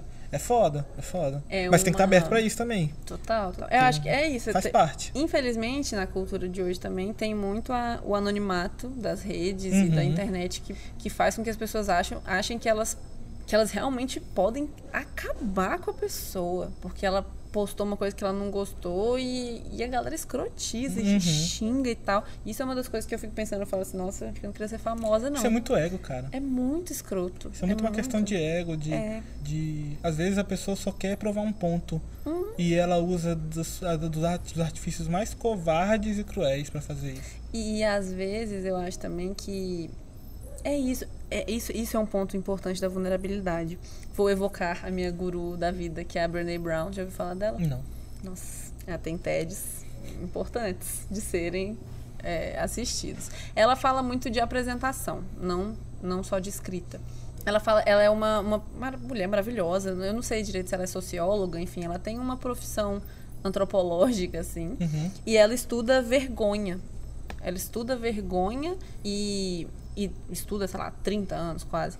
E né, né, nos estudos dela, na pesquisa dela, na vida dela que ela dedicou a isso, ela percebeu que a vergonha está diretamente ligada à vulnerabilidade. Então, é. Vulnerabilidade, basicamente, ela, ela tem três conteúdos, assim, né? Tipo, três. São dois TEDs e um especial na Netflix que ela fez. O TED dela é um dos mais assistidos da história, uhum. que é O Poder da Vulnerabilidade, em que ela fala sobre isso, sobre como que que ela estudou e nesses estudos ela percebeu né, que, que as pessoas se que é só na, que é só na vulnerabilidade que as pessoas andam para frente que é só na vulnerabilidade é, que as é, pessoas uhum. conseguem de fato alcançar coisas né em algum que é momento é... você vai ter que se tornar vulnerável né é exato e, e é o famoso sair da zona de conforto uhum. que, tipo assim dentro dela você não evolui basicamente é. um escritor ninguém te lê se você não é. se você não, não se expor ninguém te lê. É, e, e, é isso, acho que eu até falei isso no primeiro episódio. Se você faz uma coisa e ninguém fica sabendo, será que você fez? Uhum. Será que, será que, tipo, ela existe de fato, uhum. né? Ou então ela existe só para você? Mas a gente cai naquela outra discussão do que torna escritor. Uhum. Se eu escrevo só para mim e eu não publico, ainda assim eu sou escritor? Nossa, que difícil. É. Eu acho que para você mesmo, sim. Inclusive o, o texto aí que que eu, escrevi tem a ver com isso. Eu acho que eu acho que é um equilíbrio, uma linha tênue entre eu, eu, eu me considerar o suficiente a ponto de entender que eu mesma posso ser a minha leitora e posso ser a minha é, como é que fala o meu é, eu pensei em inglês de novo, que merda, aquele signif, é, significant other, sabe? Tipo assim, meu meu outro significativo, tipo, a, a pessoa, uma pessoa digna de de ser um interlocutor meu. Uhum. Eu mesma, no caso. Então é, um, é, o equilíbrio entre me considerar o suficiente a ponto disso, mas ao mesmo tempo entender que, que isso não é que não é suficiente, mas não é tudo. Uhum. Até porque se fosse por isso, eu não só escreveria só para mim, mas eu também, tipo, teria uma ideia muito boa que poderia ser compartilhada com o mundo e deixaria ela só para mim. Uhum. E esse tipo de coisa, né? Então não não dividiria conhecimento, não espalharia coisas boas aí pelo pelo mundo. Mas o que ela traz sobre isso da vulnerabilidade é isso, ela fala sobre como que é realmente se colocando vulnerável que você vai é, para frente. E aí tem um outro, uma outra citação maravilhosa de RuPaul, que é RuPaul Charles, que é a drag queen, tipo, mais famosa do mundo, né? Que tem a RuPaul's Drag Race e tal. Que na última temporada, eles sempre fazem desafios com as queens de comédia, de roupa, enfim. E aí os de comédia geralmente são os mais difíceis, porque né, que o desafio de ser engraçado, né? De, fazer de criar, rir é muito difícil. É, criar algo para fazer rir, assim. E aí teve uma queen que ela tava super focada, assim, tipo, faz lá as coisas certas e ter um roteiro e tal. E não errar, né? Então não, não se colocar vulnerável, basicamente. Basicamente. E aí a Ru falou assim, ela falou, é na vulnerabilidade que as pessoas se apaixonam por você. É você mostrar que você erra, é você mostrar que você sofre, é você se mostrar humano, né? uhum. né? E ela foi uma das melhores, acho que ela ficou em segundo lugar na, na, na, no desafio, inclusive. Mas. Escrever de caneta te torna vulnerável. Uhum. Você não pode apagar. É. Acho que é isso que eu estava tentando falar lá no início, disso de que como que essa pressão de acertar também ajuda a gente a ir para frente, uhum. né? Então é uma vulnerabilidade. Você tipo assim, se eu sempre posso apagar e voltar, eu sempre posso editar para ficar perfeito uhum. e não ser vulnerável. Não ser vulnerável. Claro que para criança não é muito isso, que eu acho que criança tá pouco se fudendo se é, tá vulnerável ou não. Mas assim, quando a gente é grande, né? Nossa, é muito isso, velho. Que, que louco assim, que que massa. E aí, só é, completando o negócio da, da Brené, porque eu acho que sempre é válido falar mais dela, porque, nossa, é muito, são muito bons os, os TEDs, assim. Depois do, do Poder da Vulnerabilidade, tem outro TED que é o Escutando a Vergonha. Que aí ela traz muito isso, sabe? De, de, de como que que as pessoas sentem vergonha de falar em público e tal. Tem um estudo muito doido, até anotei aqui, da Sunday Times, que é uma, acho que é uma revista da Inglaterra. Uhum. Eles fizeram uma pesquisa com uma galera, não é tipo uma pesquisa mundial nem nada, mas é uma pesquisa que traz esse dado que eu acho muito interessante, e perguntar qual que era o maior medo das pessoas. E o medo de falar em público foi mais citado do que o medo de morrer. Caramba! As pessoas têm mais medo de falar em público do que de morrer. Olha isso. E eu acho que falar em público está muito relacionado a escrever também. Eu acho que tem, tem um pouco disso também. Eu acho que a escrita ela é, tem uma camada a mais de vulnerabilidade. Hum. Porque você falar, todo mundo fala, assim, né? Quem, quem fala, no caso, quem, quem, quem consegue falar. É, a gente está aqui, né? Conversando, tá? Uhum. Tipo, às vezes você é tímido, às vezes você, é, enfim, não, não gosta de falar muito, mas você fala. Tipo assim, o ser humano, em essência, né? Tipo assim, e aí, claro, as pessoas que não têm deficiência de, de fala, no caso, né? Então, ou não são mudas, etc., falam, né? Isso, isso é, isso é, sei lá, é nosso. E o, o falar é mais, sei lá, natural, talvez. E o escrever tem essa camada de, de... Do técnico, né? Do técnico e do sentimental e do, e do... Tipo assim, quando eu falo, eu não estou preocupada em emocionar ninguém. Uhum. A menos que eu seja, sei lá, uma apresentadora, etc. E tenha essa outra, essa outra camada. Mas quando eu falo, tipo, bom dia, quero uma água, por favor, uhum. não tô preocupado com isso. Mas quando a gente vai escrever, mandar uma carta para alguém, coisa mais linda, coisa mais uhum. poética, uhum. né?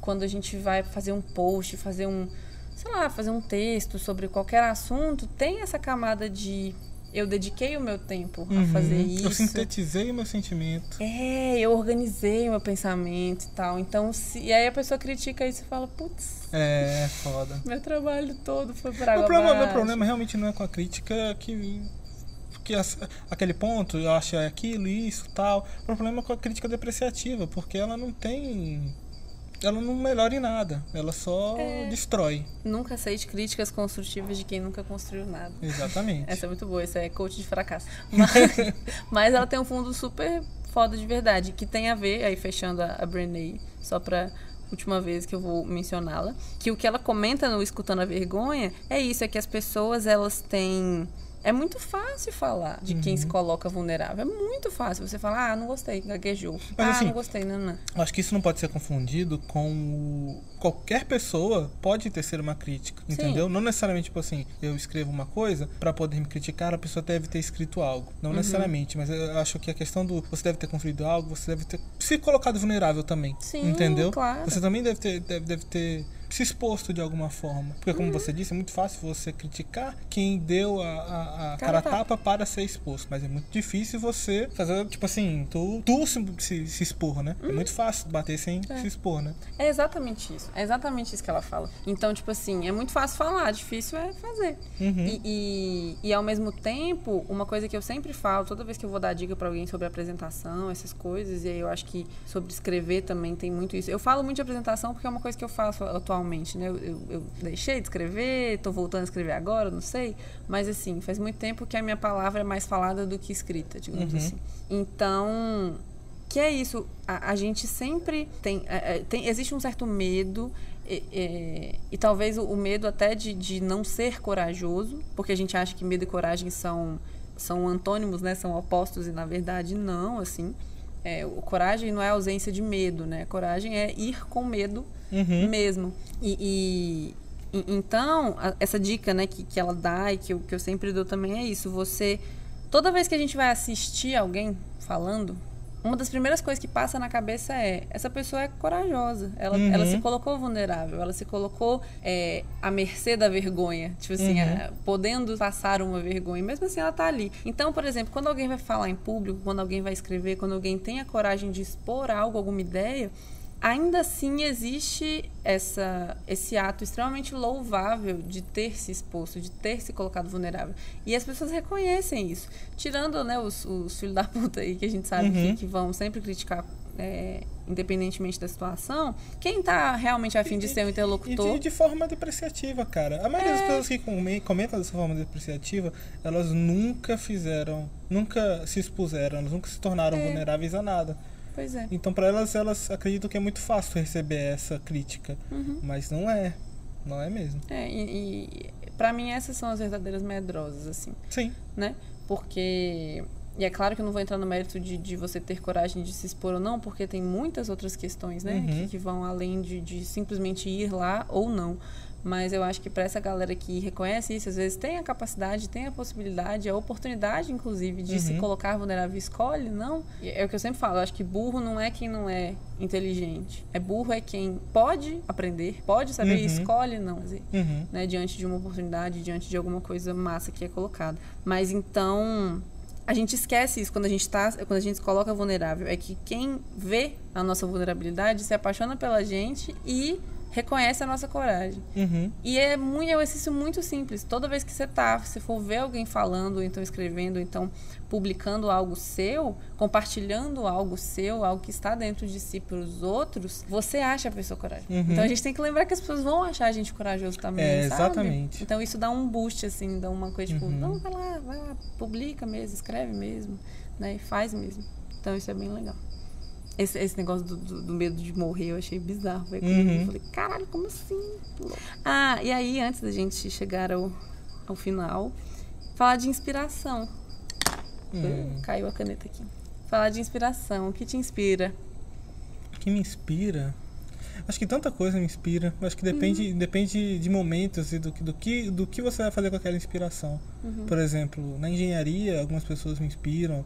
Na escrita, outras, tipo assim, é, é aí que eu acho que é maior ainda a gama, tipo assim, porque são vários estilos literários e tal. Tem um bebê, tem um bebê gritando.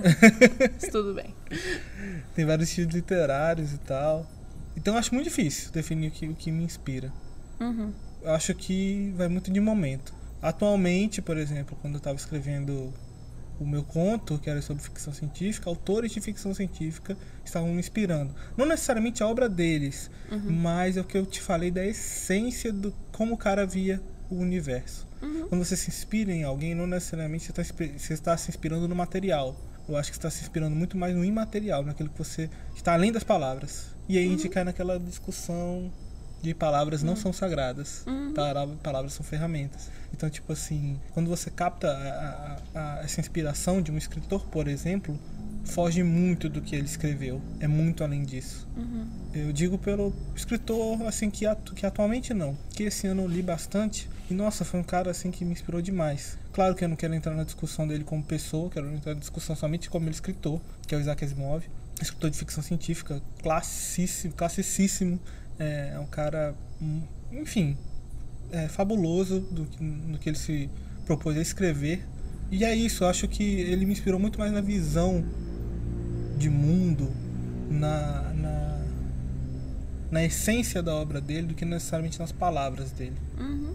O que ele trata nas obras dele fica aí minha fortíssima recomendação para quem gostar de ficção científica ir atrás do Isaac Asimov, porque, por exemplo, a saga que eu mais recomendo não é Fundação, que é a mais famosa deles, dele, a, a que eu mais recomendo é a saga dos robôs, que cara, ela é tão profunda, mesmo com a linguagem teoricamente simples, ele não é um autor lírico, uhum. ele é um autor de ficção científica, mas é, é, é tão profunda nas, nas, nos questionamentos que ele faz uhum. das nossas relações humanas, indo desde, desde o que nos torna humanos, a sexualidade, uhum. a temas muito diversos. Então acho que é isso que inspira a gente, é algo que vai além das palavras. Legal demais. É, eu acho que uma, uma coisa interessante da inspiração que eu acho que cai de novo nessa questão da coragem e da, do assumir, né? Será que sou escritor? Será que não sou? Uhum. É, eu trabalho com criatividade, então existe muito esse medo mesmo de da crise de criatividade, uhum. de não ter inspiração, de não se sentir inspirado. E já passei várias vezes por isso, justamente porque eu tenho essa coisa do, ai meu Deus, tem que fazer sentido. Uhum. Então, e quantas vezes, tipo, sei lá, tava tendo algum problema ou pessoal, ou então profissional mesmo, no sentido de ah, a gente está com uma treta aqui na, na, na, no produto e precisa vender ele. Uhum. Tipo, a treta, é claro que ela é momentânea, né? Então, eu, eu, sei que por trás existe um produto muito bem construído, com pessoas muito bem qualificadas, que, que fazem tudo com muita paixão, mas que no momento, por exemplo, tá tendo um problema. Uhum. E como que eu vendo isso, né? Como que eu falo, vem, adquira este produto. Mexe, mexe um pouco com a confiança, né? É, e, e, até com a identidade, assim, tipo assim, eu, eu, eu, acho que é por isso que eu nunca poderia fazer marketing político, sabe? Tipo assim, uhum. o que, que eu tô vendendo para as pessoas? O que que eu tô, o que que eu tô dando para elas, entendeu? Uhum. Querendo que elas comprem, assim. Então, acho que a inspiração tem um pouco disso, assim, eu falar que algo me inspira, algo específico, eu acho que pode gerar esse medo de, tipo assim, talvez não me inspire para sempre. Exatamente. Entendeu? Uhum. E, e, tudo bem. Tipo, eu acho que, que é isso. A, a, uma coisa que sempre me inspirou, que eu tenho certeza que sempre vai me inspirar, a, a menos que eu pare de acreditar um dia, é o amor. Amor romântico mesmo, sabe? Tipo assim, sempre as coisas que eu mais escrevia era muito na adolescência inclusive Uhum. né que os nervos super à flor da pele os sentimentos assim super à flor da pele e ultimamente tenho escrito mais e, e sei lá acho que sempre que eu tô amando eu tô eu escrevo mais Uhum. e, e eu acho curioso porque tive relacionamentos em que eu não escrevia e aí quando eu falo escrever não, não só necessariamente sobre o relacionamento né Uhum. ou, ou escrever sobre qualquer coisa tive relacionamentos em que eu não escrevia. E eu, eu, eu sempre sentia que era um mau sinal. Falava Uhum. assim isso não tá esse amor aqui não tá me inspirando. Por que será? Depois a gente descobriu que é porque não, não me inspirava mesmo e que realmente o, mal, o, o, o mau sinal não era para ser ignorado. o amor colore as coisas né? O amor É. dá um tom tira o tom opaco Uhum. né? E a gente passa a escrever essas cores e são cores tão vibrantes que a gente quer botar no papel Total. Ai, lindo isso. E é muito isso mesmo. Eu tô sentindo isso muito agora. Eu escrevo, eu tô escrevendo muito, Uhum. tanto digitando quanto escrevendo mesmo no papel. Eu sempre gostei mais de escrever no papel. Acho que, não sei porquê, me, me dá mais prazer, eu acho assim. Mas também re- redijo, né, digitando sem problema nenhum, até porque é o meu trabalho. Foi meu trabalho especificamente por muito tempo. Hoje nem tanto, mas eu ainda faço. Mas acho que eu, eu, eu diria que o que, que mais me inspira é o amor, assim. E aí, tá- o amor romântico principalmente, mas o amor de forma geral, assim. Por mim mesma, o amor pelo, pela vida, pelo Uhum. mundo, sabe? Eu, eu descobri isso, tenho descoberto isso há um tempo. Essa conexão mesmo com a natureza, com, com o mundo, com o universo, com onde a gente está, né? Uhum. Que, quem nós somos dentro de onde a gente está, assim. E tem me inspirado muito. Mas eu acho que é isso. Será que vai me inspirar para sempre? Será que não? Uhum. Eu espero nunca deixar de acreditar. Ah, eu acho que vai. Né? Então eu, eu acho, que, eu acho que vai. O amor também. sempre inspira a gente a fazer é. coisas assim, não necessariamente só escrever, né? Uhum. A gente, o amor inspira quantas pessoas que são que, que fazem músicas, né? Que uhum. amor inspira. Às vezes na sua própria profissão, você acorda mais inspirado porque você está amando. Eu lembro é. que quando em um relacionamento, eu lembro que as pessoas que trabalhavam comigo falavam: "Nossa, Diego, você tá todo alegre agora, você tá todo diferente, você tá todo tá amando, tá apaixonado, entendeu? Tá namorando. Uhum. então, tipo assim, isso muda muito e é. de alguma forma o amor vai te transbordar seja na escrita, seja na sua forma de expressão que você preferir. É verdade. Que, que bom isso, né? Que bonito. Eu, eu sou muito feliz por acreditar nisso. Porque eu acho que tem gente que não acredita. Eu, eu acho só, só triste. Eu uhum. não julgo, não, sabe? Mas eu acho triste. Queria que todo mundo pudesse acreditar. Porque eu acho que quem não acredita provavelmente é porque teve isso roubado de uhum. si, né? Eu acho que, que todo mundo nasce amando. Mesmo que não saiba ainda como, ou então como explicar né? Mas eu acho que isso vai sendo tirado da gente, assim como a criatividade, né? E aí tem casos mais extremos do que outros, enfim, mas aí é, é isso. Então acho que o que me inspira é o amor e espero que continue me inspirando. Né? É, Sempre. Isso Porque aí. isso é difícil também na, na, na, escrita, especificamente. Eu passei várias vezes por Eu passei muito por isso quando eu, eu, eu escrevia muito liricamente, até, sei lá, meus 15, 16, 17 anos, até eu entrar na faculdade. Uhum. Aí quando eu entrei na faculdade eu passei a trabalhar com isso. E aí foi quando eu meio que fui parando de escrever para mim, né, digamos assim. Então foi quando virou um ofício, então foi muito difícil para mim. Eu tenho que falar uma coisa e para todo mundo que tá ouvindo a gente que é hum. polêmica. tá. A faculdade mata a nossa escrita. É. A gente produz muito menos, a gente tipo assim, a gente, enfim, mata a criatividade, como eu te falei, né? A gente tipo uhum. assim passa a fazer menos que a gente gosta, entendeu? Então, tipo assim. Uhum. Eu vejo que você passou por uma coisa muito parecida com o que eu passei. Também, quando eu estava na faculdade, eu quase não lia, por exemplo. Para você escrever, uhum. você tem que ler muito. É. Não só uma questão técnica, mas uma questão de você se inspirar, de você ver o que está além das palavras, tal. Enfim, tudo isso que eu já falei. Uhum. E como você vai perdendo esse elo, porque é N coisas e faculdade é intenso demais, é estudo pra cacete e tal. Então, tipo assim, você acaba perdendo esse contato e por consequência você vai matando essa escrita. Você vai é. matando a sua criatividade. Eu mesmo estou me reaproximando. Estou no momento de uhum. reaproximação, que terminei a faculdade já faz um tempo. E resolvi, não, vou voltar a ler, eu vou voltar a escrever, eu vou voltar a fazer aquilo que me cativa. Além da minha própria profissão, que eu gosto muito, mas assim, uhum. algo que é a minha outra parte da escala. Sim, sim. Faculdade é bom, mas terminar a faculdade é melhor ainda, né? É. Nossa, é, uma, é outra vida. Nossa, eu lembro que eu formei, eu falei, todo mundo que, que vai formar, eu falo, sua vida vai melhorar muito agora. Muito mesmo. Porque eu sei que a minha melhorou pra caralho. E, enfim, espero realmente, né, que a de todo mundo melhore.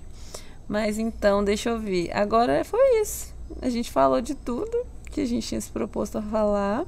E tem a palavra incrível. Palavra incrível. Você pensou em alguma? Eu, eu adoro esse, esse quadro. Ai, meu Deus.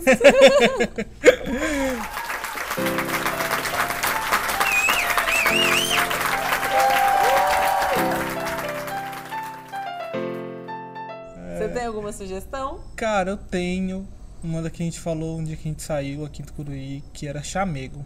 Ah, que delícia. Eu gosto da palavra chamego também. Eu acho que é uma palavra fofa, uma palavra, sabe, aquela palavra acolhedora. Chamego é bom demais. E, e dá pra falar chamego e chamego também, que eu acho chamego, que quando você fala chamego é um chamego Vamos ver a origem ainda da palavra maior. chamego? Vamos, olha aí. Enquanto você olha, eu acho que o legal da palavra, eu acho que um, um, essa é a primeira palavra incrível que tem isso.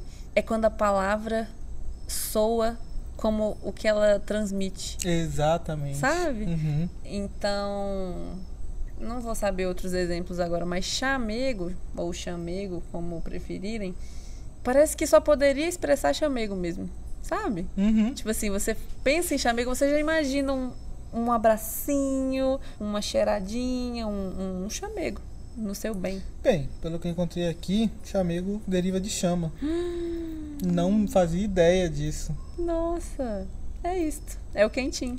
Um chamego é um estado de excitação que envolve carícias ousadas e gestos sedutores com manifestação de intenção sexual. Ah, acho que não, não necessariamente. Eu acho que não, aí eu discordo disso. Chamego, é. chamego tem. Pode ser chamego de dançar um forró, pode de ser dançar chamego um forró, de... estar com a sua família, de estar com alguém que é. você gosta, não necessariamente sexualmente. Eu acho que. É, é... A chama é aquilo que te deixa quentinho, né, cara? Chamego é isso, é te deixar é confortável, pô. Eu amei. É sinônimo de dengo, eu acho. Uhum. Essa coisa do, do, da, né? Só que o chamego ele tem uma malemolência, né? O dengo ele é, às vezes ele é meio assim, meio dramático. É. E o chamego ele é tipo charmoso. Exatamente. Tudo, tudo com CH e A no início, o chazinho. Uhum. Muito bom. Adorei, a palavra incrível. E é isso, não sei, eu nunca sei como terminar. Olha aí, ó, é o... a divulgação. Ah, divulgação. Fale, fale de você, conte pra gente quem é o Diego. Então, galera, eu sou o Diego, também conhecido como Diego Ferreira, também conhecido como Diego Nuda. Mas no Instagram eu sou mais um Diego, arroba mais um Diego. Lá no meu Instagram você pode encontrar o link para o meu conto que eu publiquei. E no Facebook eu sou o Diego Ferreira mesmo. E você pode encontrar minha página pesquisando por Polifaces. Polifaces é o nome da minha, da minha página que eu publiquei meus poemas. O último já faz um bom tempo, já, mas você pode ficar com um pouquinho de poema. No Instagram você fica com um conto e é isso aí. Como chama o conto? O conto se chama A Recompensa. Ele faz parte do que eu pretendo que seja uma série de contos. Contos de Tandria. Bem, Tandria é um planeta inóspito, iluminado por dois sóis, o que faz o dia nunca ter fim e a noite ser apenas um devaneio. É o planeta prisão de Escarlate, é um império forte e opressor, que confina criminosos e prisioneiros políticos em 11 torres espalhadas pelas terras secas e acidentadas de Tandria. Em uma das torres, uma caçadora de recompensa, Natasha Blackgold, precisa concluir mais um de seus contratos para obter dados valiosos sobre o paradeiro de uma criança e fugir das forças de segurança em seu encalço para obter informações sobre mais um de seus crimes. Ela e seu parceiro Gobo buscam sobreviver a mais um dos dias eternos de caos e violência em Tantria. essa é a sinopse da, do conto. É muito legal isso de, de, de, ficção. Acho que isso é uma coisa que me fazia pensar que você era um escritor também. Porque eu acho que eu nunca. Não sei se eu. Eu já escrevi ficção, mas assim, no máximo contos muito curtos, sabe? Eu acho que uhum. a minha escrita sempre foi muito passional, muito sobre mim, sobre as pessoas que eu amo, sabe? Sobre. Ou então sobre a vida de forma geral, assim, real. Mas aí é que tá. Na ficção também. O quê? Também fala sobre a gente. É? Aí é, que, é, o que as pessoas às vezes não conseguem detectar, né? Que as que pessoas, é... todo, todo mundo lê uma ficção como uma história de entretenimento, para você, enfim, ter uma vivência além da sua, né? Uhum. Mas eu, eu acredito que todo escritor fala um pouco sobre si em qualquer obra que ele faça. Desde ficção até, a, até no caso, falar da própria vida. Uhum. No, e, e acho que o, o meu maior case de, de ficção foi uma matéria que eu escrevi para a revista da Empresa Júnior na época que eu tava, que era, era um conto ficcional, mas era 100% sobre mim, sobre minha vida. Inclusive, uhum. quem já me conhecia mais sabia que era 100% sobre mim, sobre minha vida. Então, é, faz sentido mesmo. A gente nunca consegue descolar, né? Tipo, quer dizer, será que consegue? Não sei. Talvez algumas pessoas tenham tanta prática que consigam. É. Se você ainda não nos segue no Instagram, arroba podcast sobre voz, lá. E estamos no Spotify, estamos em várias plataformas aí de áudio. E por lá dá para saber mais e pela minha, pelo meu perfil também pessoal, arroba Naju, CF, apesar de agora eu não estar no Instagram, talvez eu dê um tempo aí.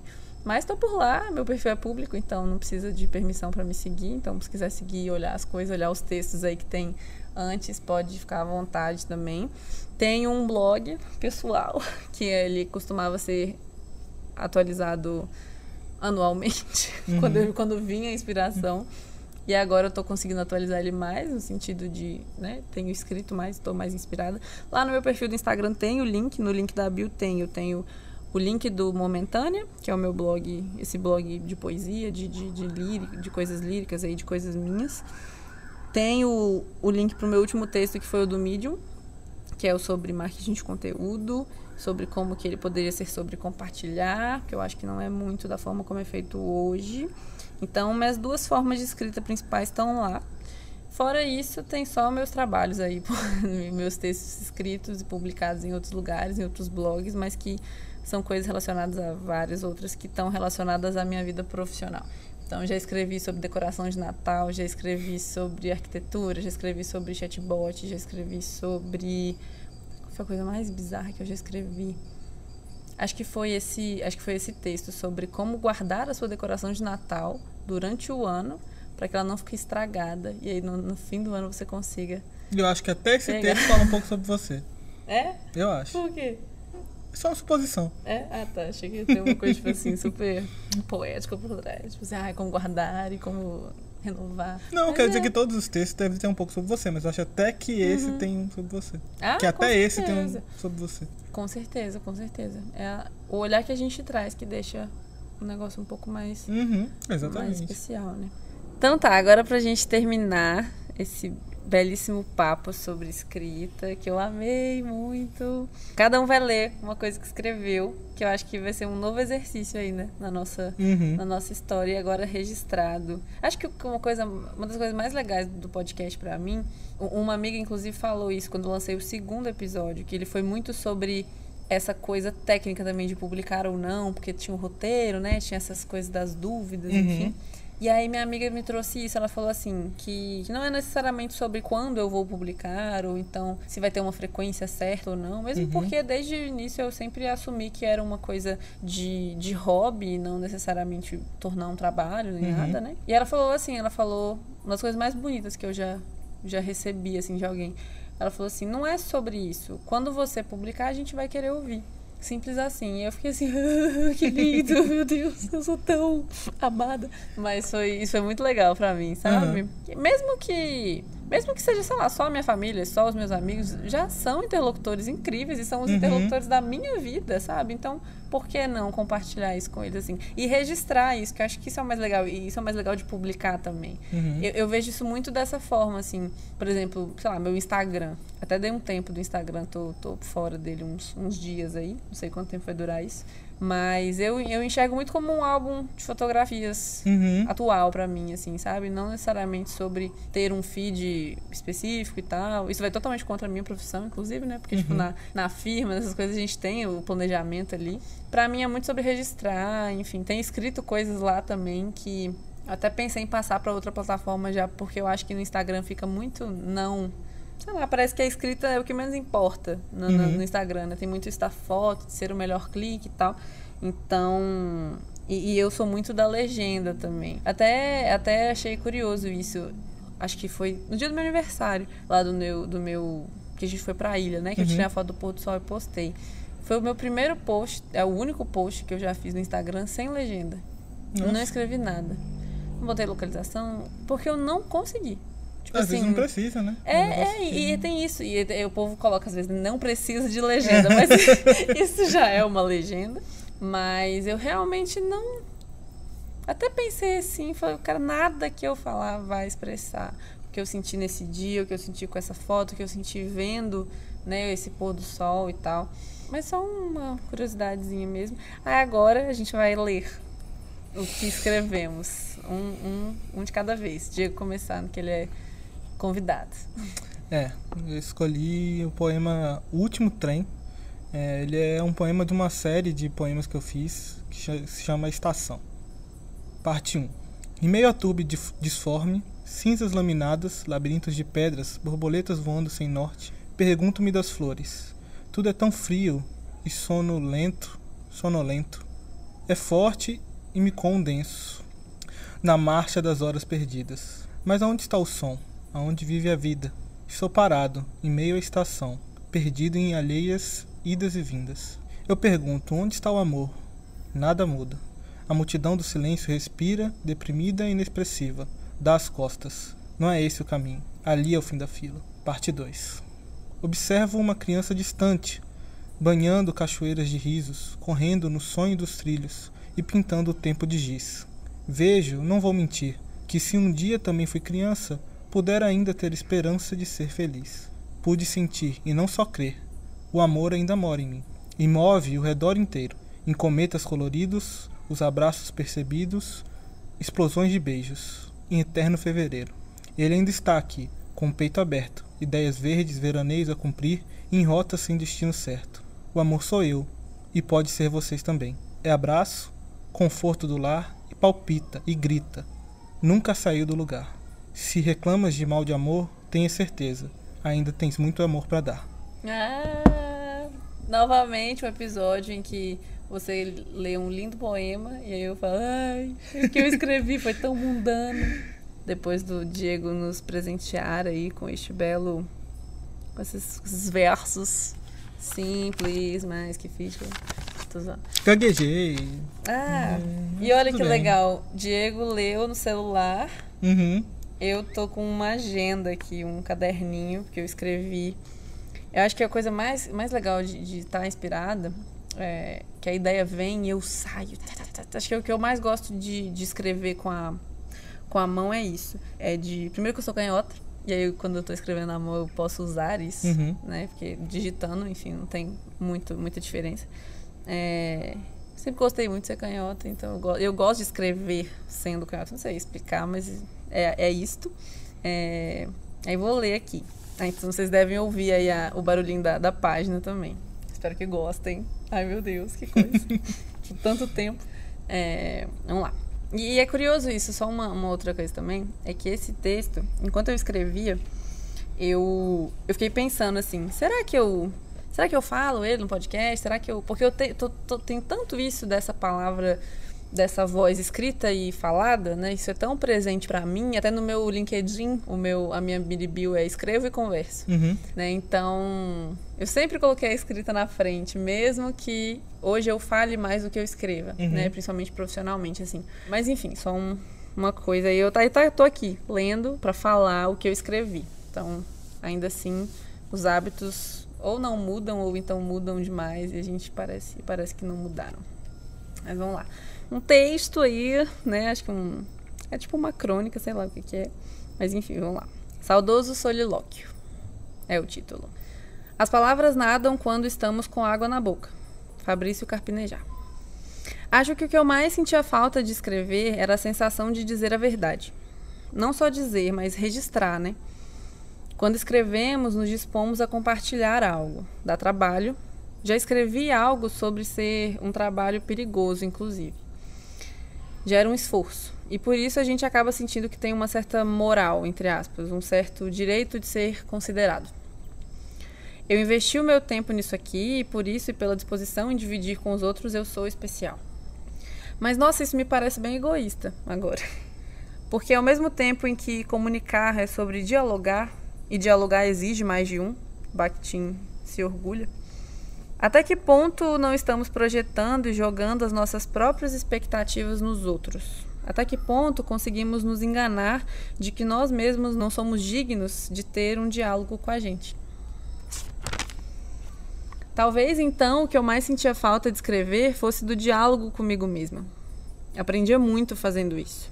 Uma confissão engraçada é que é sempre legal fazê-lo com o Google ao lado. Não tem a poesia do dicionário, nem a magia, a genialidade de ter pensado em tudo sozinha, mas é certamente mais real, além de mais rápido e prático.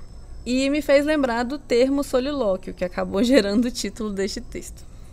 Mas rapidamente sobre a verdade, queria elaborar um pouco mais. Essa frase do Carpinejar me tocou e despertou algo porque em um mundo tão necessitado de empatia e gentileza, certa feita me deparei com a seguinte dica: quando for expressar a sua opinião para alguém, não afirme somente como se a sua opinião fosse a verdade absoluta.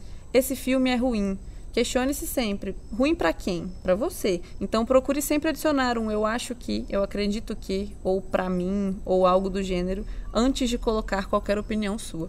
Gostei da dica e passei a seguir. E é uma experiência boa.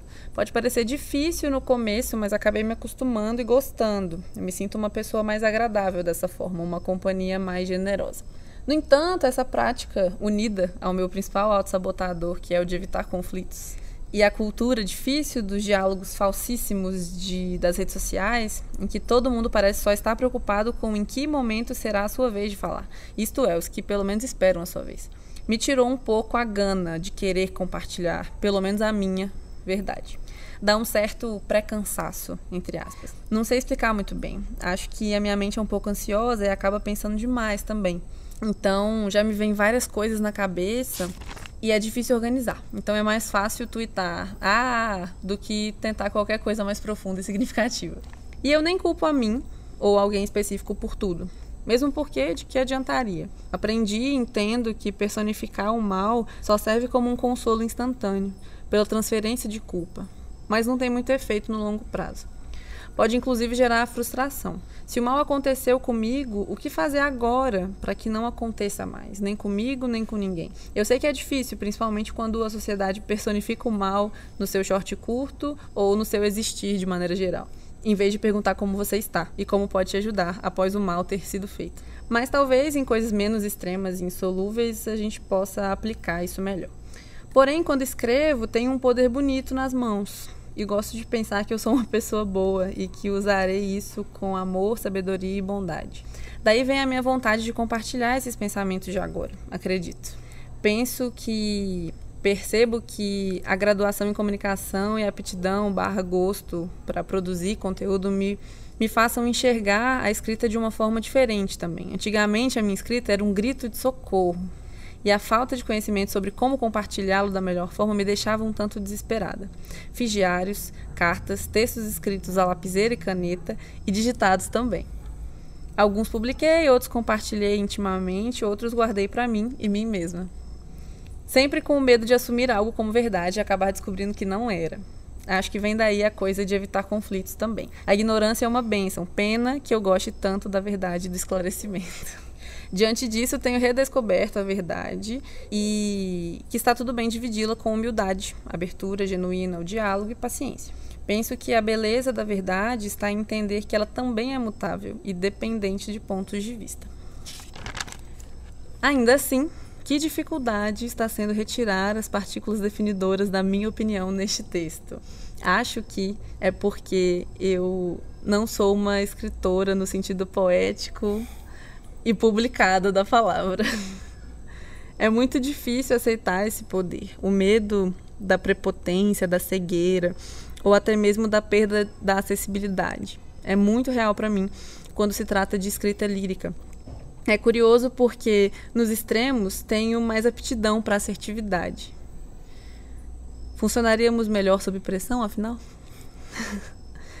no trabalho, tenho a responsabilidade de ser especialista em algo. Na poesia, tenho total liberdade de voar com o vento. Em ambos os lados, desde que não ofenda ninguém, me dou a permissão de assumir e compartilhar verdades. Por que então não me sentiria apta o suficiente para afirmar coisas de novo, Seria o entendimento da única certeza da vida? Me dá uma inveja das crianças e da sua ignorância diante do fim. O que chamamos de ingenuidade poderia bem ser a maior genialidade das mentes dos nenéns. Eles e elas não sabem ainda que as coisas acabam e por isso conseguem fazê-las durar muito mais. Tá aí. O que eu sinto mais falta de escrever era de não conseguir terminar depois de começar. Esquecer por um momento que o fim existe e me eternizar através das palavras. Ser criança de novo, mas com a cabeça de hoje. Ser um gênio, só que ciente da minha genialidade. Credo, a gente é meio egoísta mesmo. Digo isso sem um eu acho que na frente.